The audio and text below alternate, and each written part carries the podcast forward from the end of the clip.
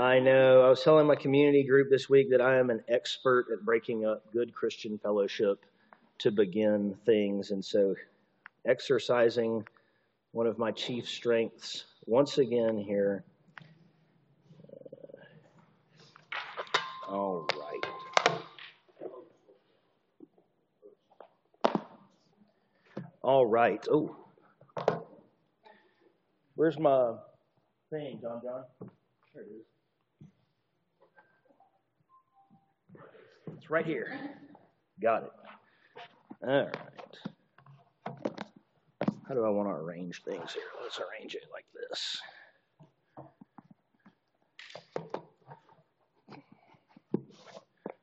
All right. Let's pray, God. We are thankful to gather in the house of the Lord, the people of God, listening to, proclaiming to one another, and being transformed by the Word of God. And we pray um, that you would help our time together be insightful, that it would be practically helpful as we continue to think about the church, membership, discipline, how you've set these things up for a purpose, Lord. And um, I pray that you'd be with us in a special way over the next couple of minutes. In the name of Jesus, we pray, Amen.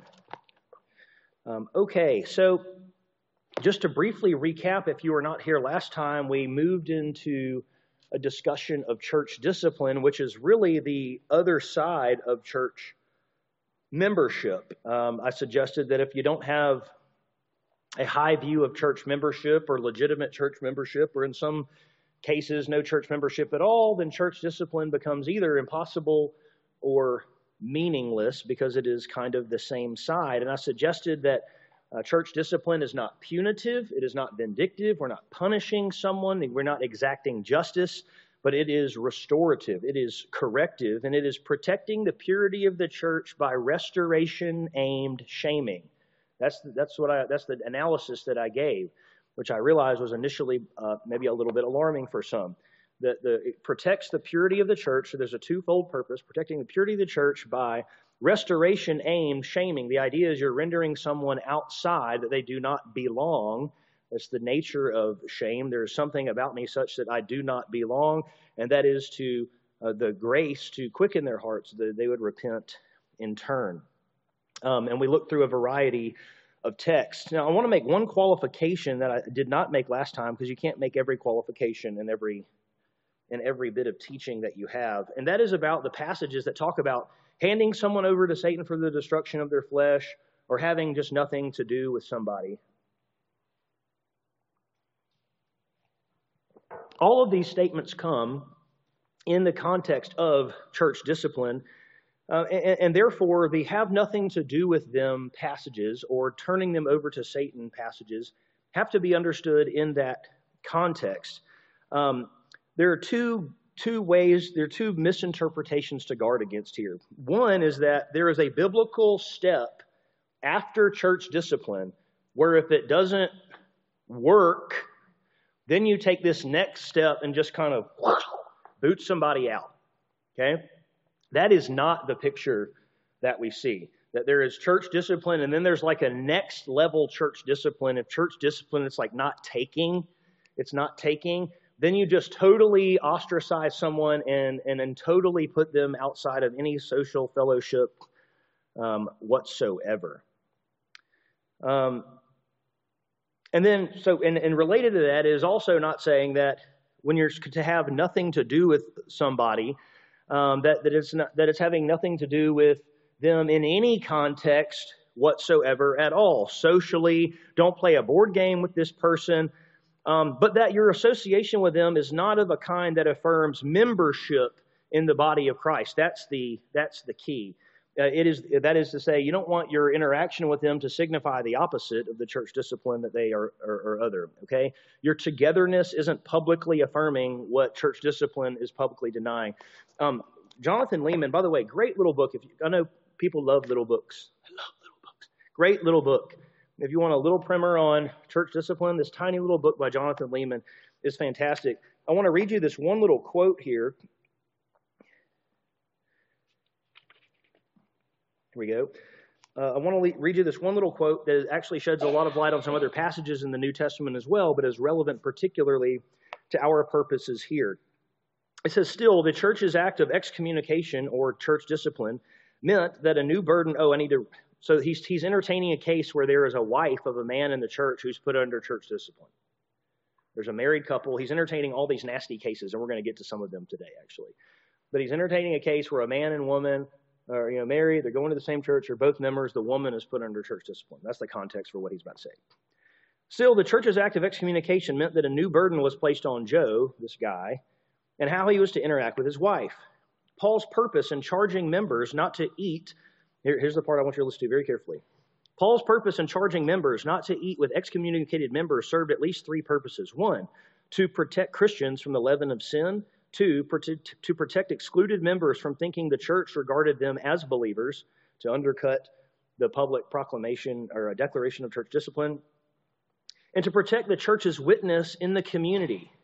In the days of the early church, sharing a meal with an individual communicated the extension of fellowship, care, and protection.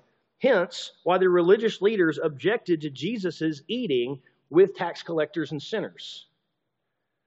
And Paul did not want church members to engage with excommunicated members in any way that would communicate this kind of shared Christian fellowship, which is why someone under church discipline does not, what meal do they not share with everybody? Huh? The Lord's Supper.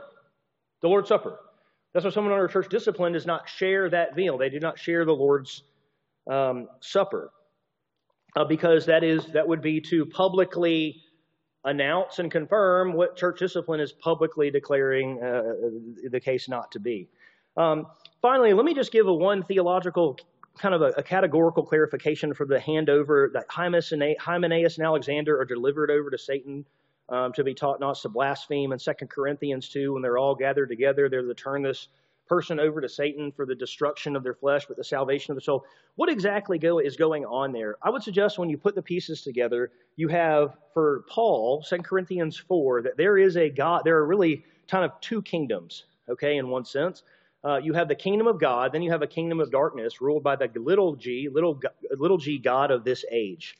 God of this age who is blinding the mind of unbelievers. So you have two kingdoms, and to reckon someone as a public declaration um, outside of the kingdom in church discipline, the kingdom of God, is to, by default, reckon them as a declaration, again, not as some kind of private insight into their soul, but as a categorical declaration into the kingdom of the God of this age, presumably because of how they are living. And the idea is when someone is outside of the kingdom in that way, reckoned outside the kingdom, and therefore into the kingdom of the God of this age, um, that, that the, their, the hope is that their flesh, their sinfulness, is a lot, in light of being cut off from the body, um, will be destroyed and that they will repent and believe. When I say destroyed, I don't mean that they will become sinless, but I mean that they will come to their senses, is one way Paul actually says it in the pastoral epistles, and that they will repent from what they are doing and they will return. So it's not um, the deliver over to Satan language. It sounds maybe merciless, it sounds evil, it sounds cruel. But what I'm suggesting is it is in the context of these passages of church discipline and being reckoned outside of the church is to be reckoned as a public declaration into the kingdom of the God of this age, which is the realm um, theologically and categorically of Satan. Is there, are there any questions about that? Because I know that that could be a difficult thing to understand and process. I know it sounds very harsh and sharp. Any, questions about the hand him over to Satan, uh, being identified with church discipline, or church, some of this language not being an extra step after church discipline hasn't worked. Any, any clarifying questions or comments about any of that?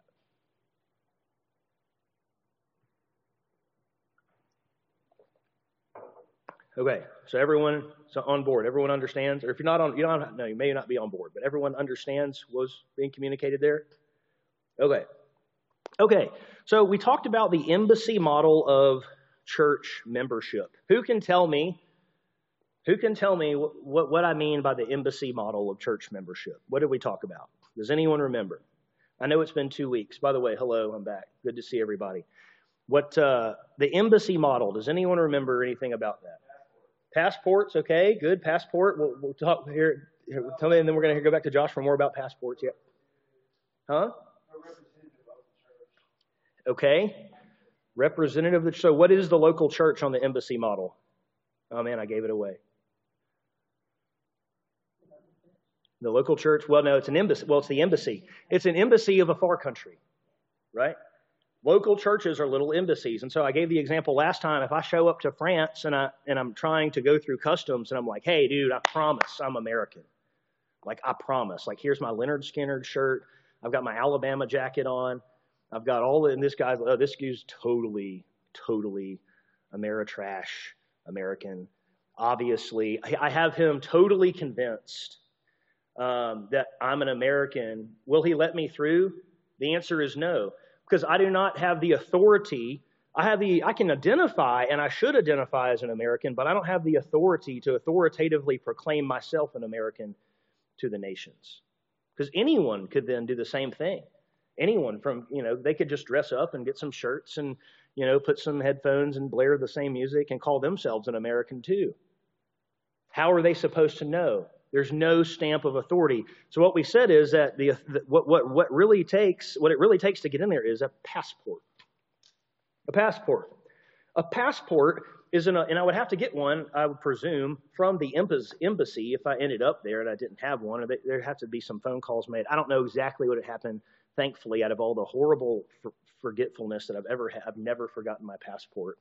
Uh, but if that happened, there would have to probably, we'll, we'll, we'll tease it out this way, be something that happened with the embassy such that they would recognize me as an American and they would officially give me a stamp, a stamp as an American. So, how does that apply to the ch- church membership? Well, we said that anyone can stand up and identify themselves as Christians.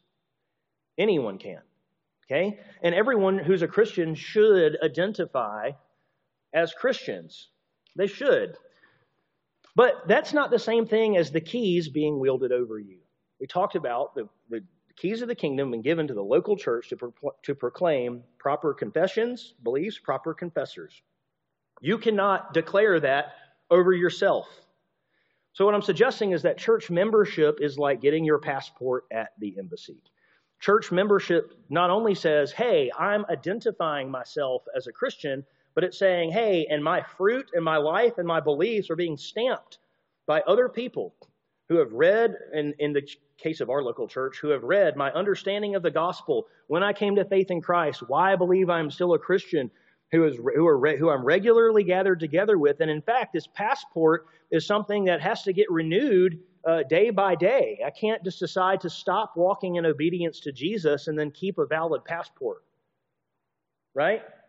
I can't say, no, I'm done with holiness, I'm done with this, I'm just, but I'm going to keep the passport because I like identifying this way. Doesn't happen. So, what is what is church how does the embassy model fit into church discipline? I know it's a long paragraph, it's not a good PowerPoint best practice, but just read it with me, okay? With an embassy understanding of church membership, church discipline is an act that authoritatively revokes one's passport for the kingdom. Importantly, it does not require or even involve individuals' speculation about someone's objective status before God. Let me read that again. It does not require or even involve individual speculation about someone's objective status before God. Rather, it is a public declaration by the embassy that one's public fruit cannot be squared with their public profession to represent and follow Jesus in light of Scripture. Okay? So what I want, what I want to, here's the way I want to tease this out. Church discipline happens in the presence of an inconsistent triad. An inconsistent triad. All three elements have to be there. All three elements have to be there, or you don't have church discipline. First, Scripture's characterization about the lives of those who are citizens of the kingdom and those who aren't. Second, a particular member's claim to follow and represent Jesus as a member of that kingdom. And three, the facts about how that person is living in unrepentant sin of a kind that undercuts their profession of faith. Those three things. So, again, first, first thing, first part of the inconsistent triad, what scriptures Scripture's characterization about the lives of those who are citizens of the kingdom and those who aren't. 1 Corinthians 6, 9, and 10. Or do you not know? These are just representative examples here. Or do you not know that the unrighteous will not inherit the kingdom of God? Do not be deceived, neither the sexually immoral, nor idolaters, nor adulterers, no men who practice homosexuality, nor thieves, nor the greedy, nor drunkard, nor revilers, nor swindles, swindlers will inherit the kingdom of God. It's one of the vice lists. There's other vice lists in the um, Old Testament. And like I said, this is this would be to be rendered into another kingdom if this is what you display. Listen to how Galatians 5 characterizes these fruits in contrast with the fruit of the Spirit. Now, the works of the flesh are evident sexual immorality, impurity, sensuality. It's like, by the way, that's all of them. You're like, well, what counts exactly? Sexual, like trying to put all three things there. That's like something that you can think of that's related to sexual sin. That's included in one of those three. Okay? Does this count? I'm not sure that this one is sexual immorality, impurity, or sensuality. I think it's like this fourth category that's that Paul like forgot. It's like no, it's not. Okay idolatry, sorcery, enmity, strife, jealousy, fits of rage, rivalries, dissensions, divisions, envy, envy, drunkenness, orgies, and things like these. I warn you, as I warned you before, that those who do such things will not inherit the kingdom of God. So, kind of, you get another vice list there. But, and then in contrast, you get the fruits of the kingdom, or the fruits of the Spirit. But the fruit of the Spirit is love, joy, peace, patience, kindness, goodness, faithfulness, gentleness, and self control. And against such things, or in the Greek, literally, uh, against um, things like this, there is no law. And those who belong to Christ Jesus have crucified the flesh with its passions and desire. So that's the first step. Here's what the first step of church discipline. Here's what the Bible says life of a kingdom citizen looks like, and here's what it says the life of an unbeliever, uh, someone who's not in the kingdom, looks like. Step one. Step two here is this person who professes about themselves I am a blood bought follower of Jesus. I am indwelt by the Spirit, pursuing Christ, representing Him. That is my claim. That is how I identify, and that is what I, that is that is how I understand myself. Second part. Third part, the facts about how someone is living in unrepentant sin that undercuts their identification with Christ, which is going to be something that shows up in one way or another on one of those vice lists in an unrepentant way. Okay? So I've got here's what it looks like to live in the kingdom of, of heaven, here's what it looks like to live in the kingdom of the world. Okay? Understand, objective. Here's this person, their profession of faith, what they claim about themselves then here's the objective facts about what's going on in their life and how they're living. And that, in the case of sin, creates an inconsistent triad. I can't continue, if I, I cannot continue to hold all three of the, those things together. Does that make sense? It's inconsistent. I can't hold all three of those things together. I can't hold uh, someone who is walking, and the facts about their life suggest that they are walking in the kingdom of darkness or the kingdom of God, um, but they are professing to follow Jesus, and the scripture says that people who follow Jesus look like this. Okay? Um, if someone, you just have removal from membership. You don't put people under church discipline who aren't Christians. Okay? They've got to be holding on to the faith. That second part's got to be there. The first part is defined by Scripture. That's never going to change. Second part, you have to have a person who's professing Jesus, who's holding to the faith publicly and saying, Yes, I'm a public representative of Christ. I'm indwelt by the Spirit, member of the kingdom. And then, if you have those two things in place, that third piece causes all the tension. But here are the objective facts about my life, and it's, it's kind of sin that undercuts my identification with Christ that calls into questions about the fruits of the kingdom of darkness, and we're looking at the facts about your life And we're getting it's not we don't have a lot of we don't have a lot of confidence. Now, this is a part that I want you to realize right here. Just everyone make sure to read this twice. Here we are. Deep or personal familiarity with a person being considered for church discipline is not required. Deep familiarity with a person being considered for church discipline is not required. It would only be required if you were sitting there trying to discern the, the core of this person's heart. In that case, people who knew that person much, much better would probably have a much better perspective on that. But that is not what the Bible is calling us to do because no one here is God, no one is omniscient. Um, it doesn't take any personal familiarity to say, here's what the Bible says about this. This person claims this, out knowing that person personally. And in a church, even this size, I mean, this is not a big church, but let's be honest, if you had to really know the, each person's story in depth in order to, to render some kind of judgment here, church discipline would be impossible practically, wouldn't it?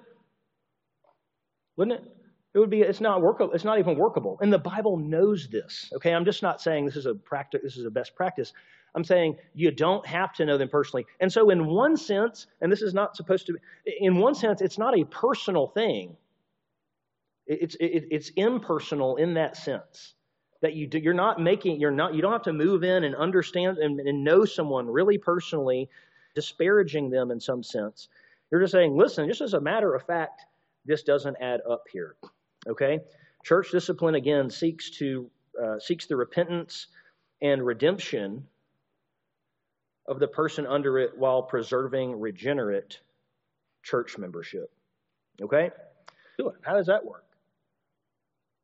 If you don't have good church membership, if you don't have a healthy church membership, if, if anyone who raises their hand betting or anything in the embassy is just passports, we're just passing them out like candy, church discipline kind of becomes how do you make a judgment there? You're not sure that you even have believers. You don't have any necessarily a ton of confidence um, that that believers are making the call. In fact, did I tell you all this last time? The church that Shanti and I were at was at before this about how we became members. Okay, I'm not going to say the name, but let me just tell you why church discipline would not work in a church like this. For a variety of reasons that I won't go into, Shanti and I decided that the Lord had us at this church for this particular reason, for this particular season. I told the pastor we'd like to move forward with membership. This was right before the service, right before he was about to get up there. He said, Have y'all accepted Jesus Christ as your personal Lord and Savior? I'm like, oh, oh, yeah, absolutely. All right, know, come up to the front right afterwards. We'll let y'all in. So oh, we're not.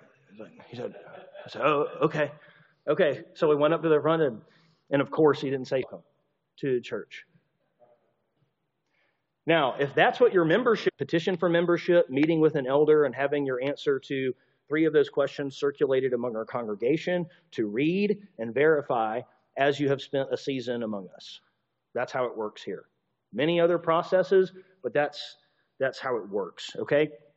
Let me put I'm going to put up one subtle technicality right here. One subtle technicality because it's going to come back uh, when we talk about baptism. So I'm just going to mention it now and people are going to ask a bunch of questions, and I just, just, just this is what it is. All right, I'm, I'm not fully fleshing this out. What about unrepentant sin that does not undercut one's claim to legitimate citizenship in the kingdom? Who can give me an example of unrepentant sin? Because we're saying church discipline is for unrepentant sin of a kind that makes me look at that person and say, I can't credibly affirm your your profession of faith because the way you're living, brother, sister. What kind of unrepentant sin might not undercut someone's claim to legitimate citizenship? It Could be something more concrete than this. They just seem like they're prideful. But, but, but what, what do you think would, would uh, be any, any other suggestions here?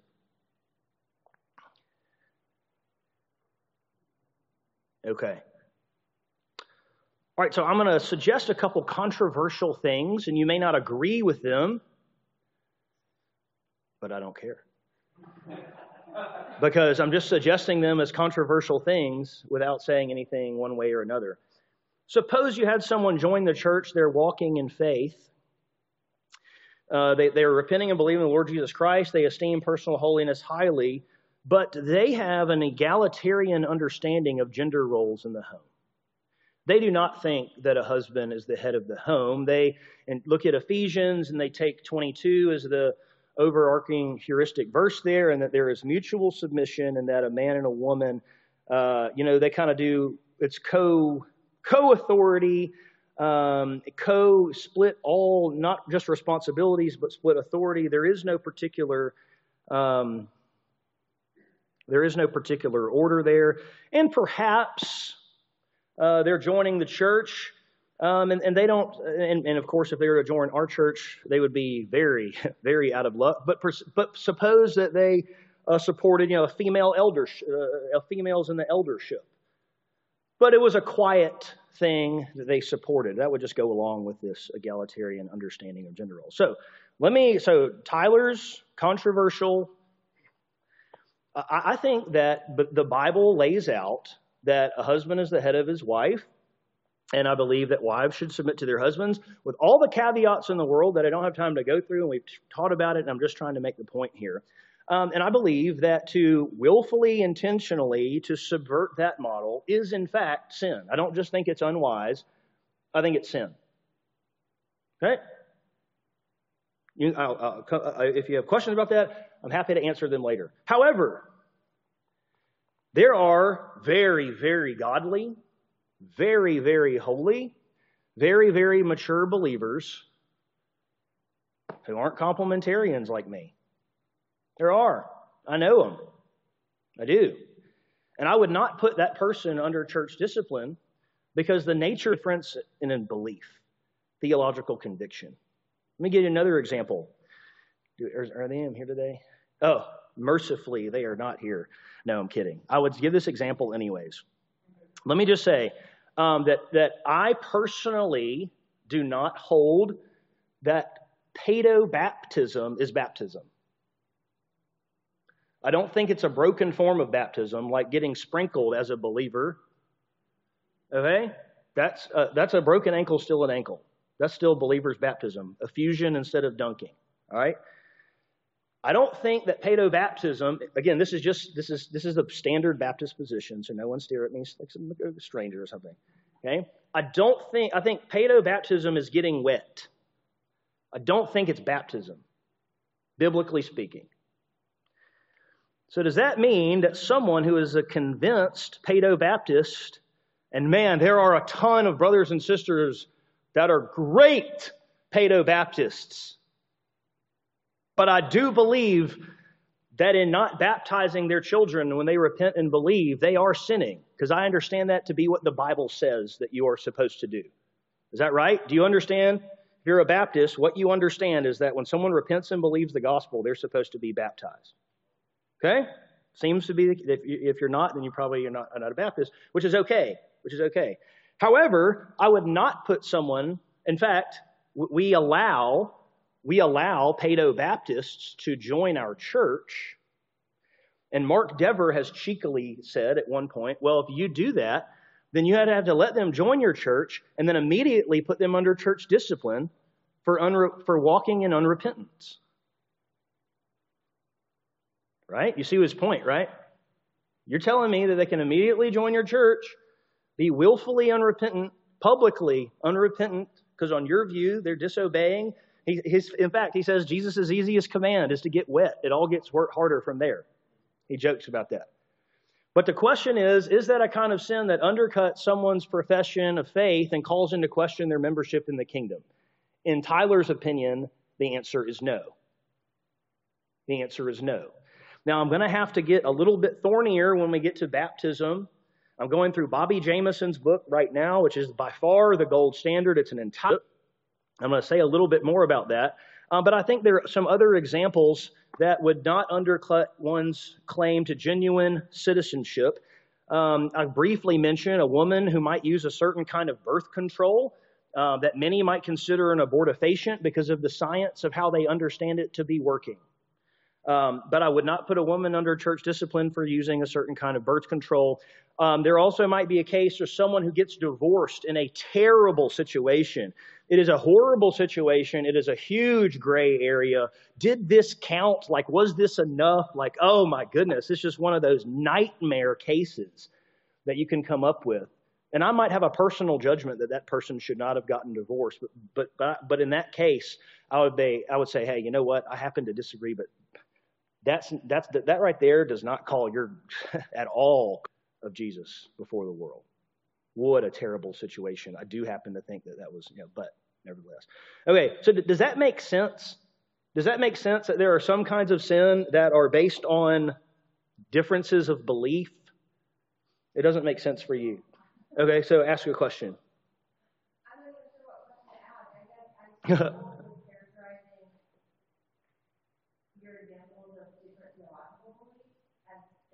Well, it's not the different, it's the lack of action or action that stems from those that's the sin, not the belief itself. So if someone repented and believed the gospel and didn't get baptized, what would you say? No,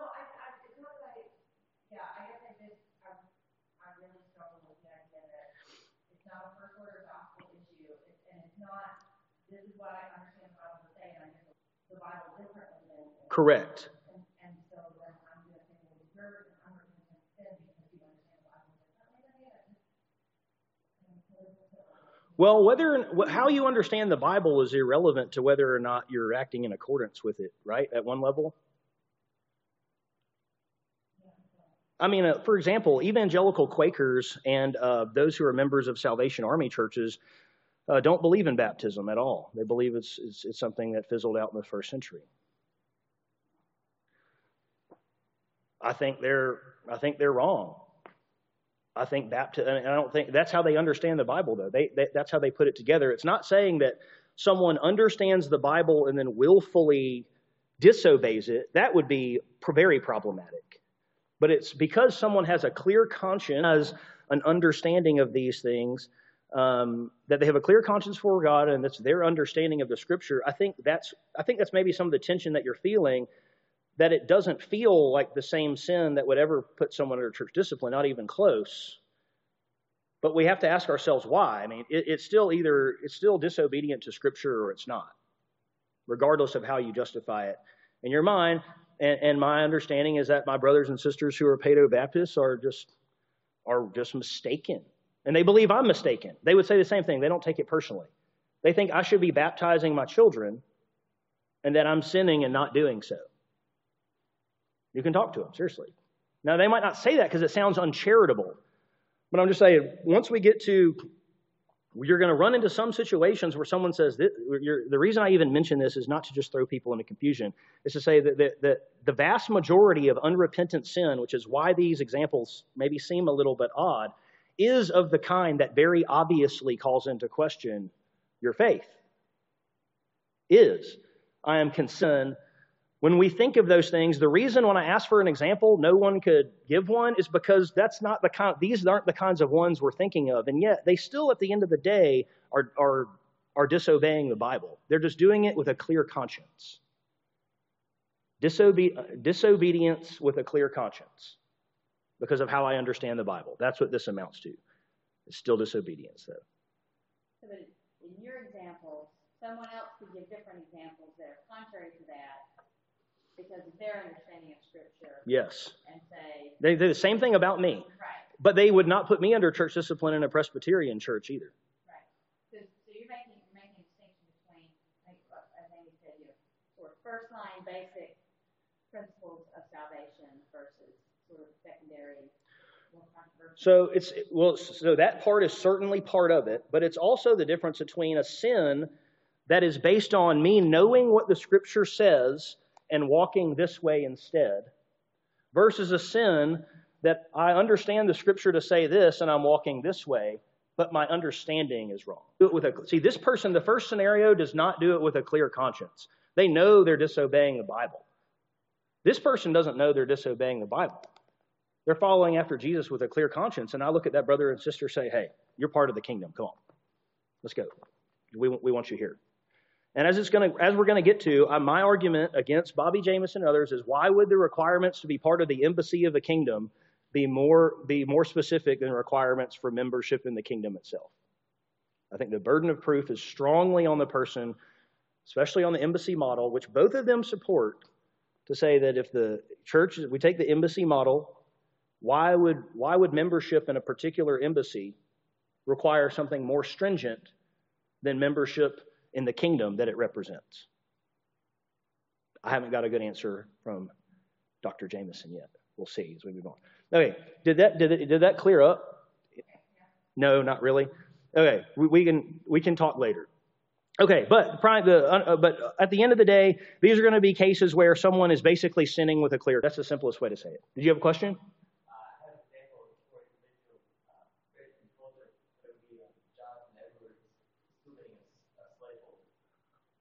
Yes. So that would be, you mean like back in his culture?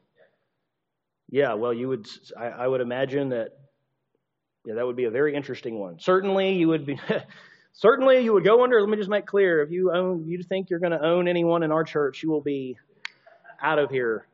Um, but yes, according to, in, in that time, it was looked at very differently, regrettably, regrettably, very regrettably.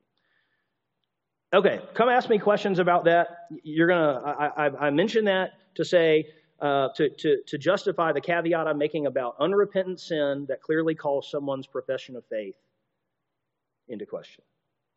And there can be examples of where I think, actually, I think that person's sinning, but it doesn't make me call their profession of faith into question at all. Okay? All right. So uh, let's do a couple of case studies here. We have about five minutes left. The wisdom here is in the details. So here's what I don't want to do. This is being recorded. Hi, everyone. What's not going to happen is I'm going to render a verdict on some of these things, and something happens down in the future. Like Tyler taught that one Sunday school where he said that they would do this in this case. Not happening. These are just, I'm just thinking through these, helping you think through some of these things, church discipline on the embassy model. Um, okay, first, let's talk about this. And, and uh, by the way, Leeman, and even as a little book, he has he has like all these little vignettes he sketches, and they're all real life examples. If you want to read them uh, yourself, I haven't included all of these in our time together, but let's talk about a couple of different cases. Let's talk about first the case of the addict under church discipline. What will that look like? Well, in the case of the addict, uh, repentance will look like a pattern over time as opposed to immediate action. I mean, there are some times where someone under church discipline um, can immediately turn from something, and the the best, the, the clearest example is someone filing for just a no-fault divorce. It's like, uh, wait, no, I just, I'm just tired. I'm just tired of my spouse. Well, they just don't please me anymore. I'm done. Life's too short to not be happy. I'm divorcing my spouse. And then that person, now I'm filing for divorce. As the process go over, boom, and that, and that person comes to, the, the, the person says, you know what, you're right. What am I doing? I've come, I've come to my senses. No, I'm, I'm not filing for divorce. Scrapping the whole process, cutting my financial losses, pursuing my husband or my wife. In the case of an addict, however, oh, of course, I jumped over to my sermon brief. That would be awesome to continue. Hold on, hold on. I'm so sorry. In the case of an addict, uh, the, the, the pattern will be over time because the action is over time, right? Um, discerning how long of a pattern or the precise contours of the pattern of walking in repentance will be different in every single situation. It just requires wisdom and transparency. And remember that one of the fundamental problems of restoration of addiction of any kind is trust. Trust.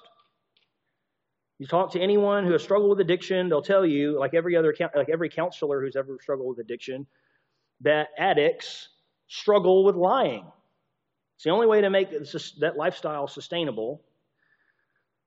Addicts are liars, Ed Welch says in his book Banquets of the Grave. Every single one of them.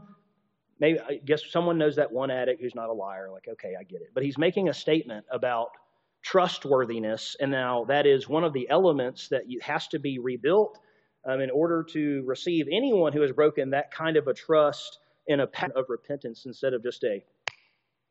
Does that make sense? Pattern of sin, pattern of walking in in faith. Um, let me just. I'm going to actually skip over this one right here. The serial. Um, the serial non-attender. I'll just say that in uh, the serial non-attender, meaning someone who, uh, someone who just is a member, and then one day no one ever sees them again. Goodbye. No note, no nothing. They just head out. Everyone calls them. Um, and uh, the devils are going to be in the details here. What can can anyone get in contact with this person? What's their reason for just leaving? Because here we have a church covenant. We have a church covenant that comes into play, especially just be a total absentee, leave whenever you want kind of a member. Um, and so certainly this, this could be adjudicated anywhere from, in terms of how the details turned out, to church discipline, to uh, a letter of exhortation or rebuke, to removal from membership, but the person just dropped off of the face of the earth. You can't get in touch with them. Maybe you file a police report. Are they in a ditch somewhere? We don't know. We don't want to put someone under church discipline who's in a ditch. You know, that's a bad look. It's a bad look. So we want to find out what's going on, but certainly the serial non attender could potentially be someone who is under church discipline, provided you told the details of the story the right way. What about the the um, the uh, oh I skipped over the divisive non-member? Let me ask you a question: Can you put someone who's not a member under church discipline? No.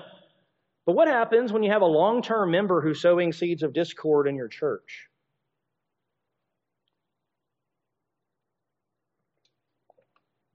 Well, you do a couple things. First, you hope that the members of that church who are trying to guard the purity of that church will talk to that member, of that non-member. Say, hey, brother, sister, this is not helping our body. This, this is not this is not a picture of unity. Okay? You have the elders, pastors, who could also step in and say, hey, you are creating conflict. You, you are creating problems in this body. If that doesn't work, what you would probably want to do is you would probably want to call a congregational meeting with members and let them know what's up. This person, so and so, is not a member, therefore, they're not a candidate for church discipline. Some of you have had the opportunity to do so. The elders have approached this uh, person as well. But we just want you to know that we think this person is likely a wolf in sheep's clothing. We can't be sure. We can't discern the heart. They're not a member. They're not. We hope they hear the gospel and repent from what they're doing here in our services, but we don't want them unduly affecting our members, uh, uh, unduly affecting the unity of our body. And so all of you need to be need to be aware. And if this person decides to join our church, the answer will be certainly not until they can show um, that they're not going to be a cause and source of, uh, of disunity and fragmentation. Okay? So you can't put that person under church discipline because they're not a member, but you can still guard the flock by this is this is what we have going on and everyone needs to be on the same team and we need to have the same messaging. All right it's 9.45 i need to close. Um, i've got a couple more. I want to talk about the preemptive resigner the person who resigns their membership right before they put get put under church discipline to avoid that old i resign my membership email right when things start going south. And then the newly decided unbeliever. What do you do with someone who's under church who's about to be put under church discipline but they, they decide they're not actually a christian at right at that time? Like oh okay what, what, how do you handle that? We'll talk briefly about those two things when we come back, but we're out of time today. God, thank you for helping us um, consider these things, handle these things.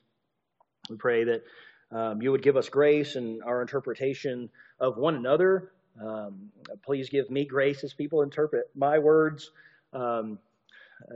Set in stone on the on the internet forever now, unfortunately. Uh, but we pray that uh, this should be helpful, and as we as we think through the local church and the high responsibility and calling that we have to one another, but also to a watching world. So bless us uh, in our ministries as we continue.